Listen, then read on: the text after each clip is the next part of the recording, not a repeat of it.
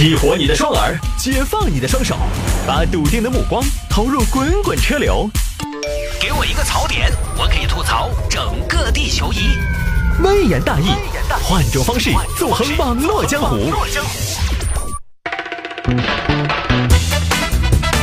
欢迎各位继续回到今天的微言大义，我们来看这个啊，简单一点，住院六天，吸氧二百七十八个小时。哎呀，有点搞笑，但是呢，又有点悲哀一样。六天咋个算出来二百七十八个小时的呢？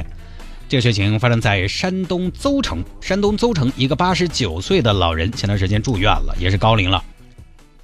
幺儿嘞，我好像有点感冒，快点送我去抢救。妈，等一下，我的拐杖也找不到了，我走不动的嘛。你看八十九了，孩子得多大了？好，反正家人啊。我这是开玩笑啊！家人把老人送到了邹城市人民医院住院六天之后出院了。出院的时候结账啊，来，这是你们住院期间产生的费用啊，先把费交一交，办出院手续啊。家属去交了钱，回去把老人安顿好。婶儿，这次住院花了好多钱哦，啊，几千块钱吧，八千多。八千多，要那么多，那么贵啊？哎，早叫我少算了嘛。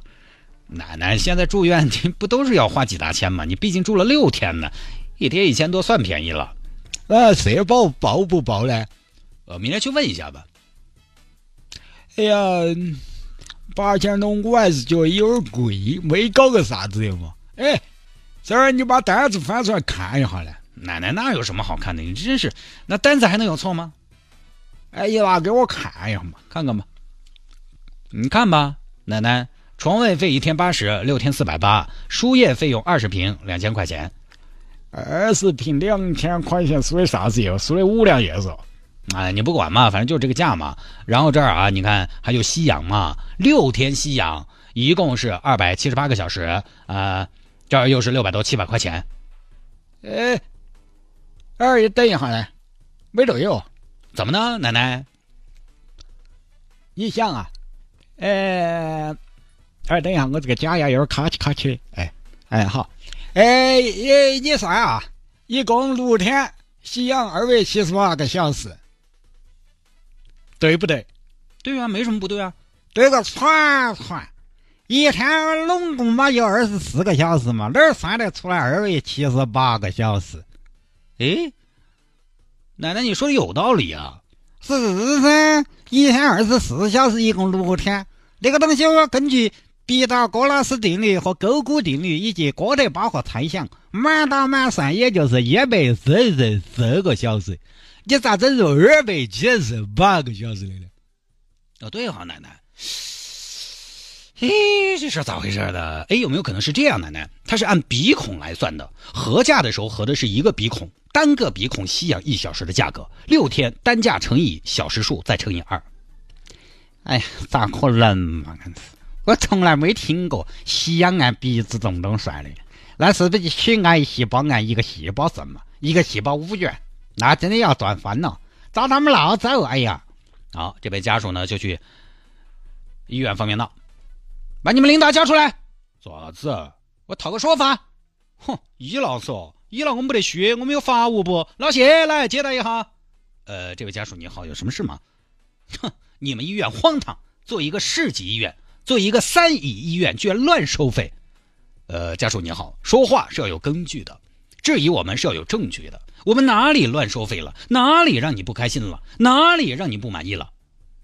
哼，我婆婆前几天来住院，住院六天，你们算的吸氧二百七十八个小时，六天钻出了二百七十八个小时。请问，你们医院的时间是不是过得快一些？啊？这位谢医生，你今年好多岁了？我今年三十五，是子？那你应该七十了呀！你们这儿时间都是翻倍在过的嘛，double 的嘛，双份儿。哦，这个样子啊。呃，你把单子拿来，我看下来。啊，这位医生一对照，确实整错了，六天整数二百七十八个小时。呃，不好意思，不好意思，这个是我们医院的失误，失误失误就算了吗？也幸亏我们看了一眼，没看的话，这个算谁的？呃，这个当然肯定我们也落不到我们私人腰包哈。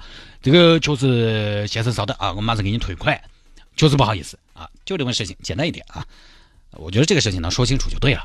这个事情呢，我是这样觉得的。我觉得医院方面呢，应该，我个人觉得哈，也不是故意的。为什么呢？因为人家是给了给了你小票的嘛，给了你单子的。如果真的是乱收费的话，在价格上做做手脚就好了嘛，或者加点其他你根本看不懂的项目，巧立名目，你也只有认。我之前说过，医疗行业是信息超级不对称的行业，他要做手脚，你普通人根本看不明白。既然他单子打出来了，那么低级的错误应该，我觉得不是故意的，确实可能是工作中失误了。那后来有媒体去采访了院方，院方就说，呃，是工作人员失误，把一天记成了四十八小时。这个确实也理解，有时候人打岔或者说脑子在跟不上，确实也存在。就跟我之前世界杯的时候做这个世界杯的主题互动，我当时就有一天就把齐达内撞到的撞倒的人记成基耶利尼一样，确实是晓得，哎，是马特拉齐，马特拉齐，但是当时就是脑子不好用，秀逗了。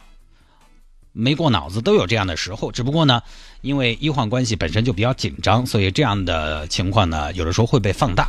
呃，当然我们医疗机构呢，也还是应该尽量减少这样的失误。有时候因为现在舆论的氛围就是这样的，环境就是这样的，你不能怪网友不理智，你怪网友不理智也没用。因为现在网友，我们追一个新闻事情，就是啊轰这边，轰那边，轰这条新闻，轰那一个故事。不会仔细去看一条新闻的来龙去脉。大家很多时候看新闻，有时候不过脑子，甚至说都不说不过脑子，就是详细看他都不会看，他就是看到一个标题啊，这个可以喷，喷完就走了。哪怕你这个事情事出有因，或者说事后反转不是这个样子的，也没有人会在意，因为大家又去追别的新闻了。所以还是要尽量减少这样的失误，不然你就给别人留下口实了。我看了一下网友的评论，也会有人说啊，现在医患矛盾本来就很紧张，媒体这个报道这个事情是唯恐天下不乱。但这个其实也不能怪媒体，因为媒体的职责就是把事实报道出来。通常严肃的新闻媒体就不像我们节目这么打哈哈的啊，我们还要说哈主持人自己的看法、个人观点去引导。他呢就是把这个新闻报道出来，摆在你的面前。是非公道取直，读者自己去判断，就这么简单。所以从媒体的角度来说，只要是报道的是事实，他就没有违背新闻行业的原则，你不能说他。这个事情很简单，我的看法就是工作人员搞错了，六天吸氧二百七十八小时，这个如果你有对单子的习惯的话，稍微细心点就看得出来，这个不对。要乱收费的话，应该不至于那么低级。当然，也要提醒大家，以后住院这些呢，明细还是要看一下啊。反正我是没有看明细的习惯的，我出去吃饭我都不看单子，除非是吃饭的价格明显超出了我的预估，我才会要求看一下单子。为什么我不看呢？因为我在点菜的时候我就算好了，不然超出了预算那就不好了，就尴尬了，没带那么多钱。哎，这个不多说了，养成一个好习惯。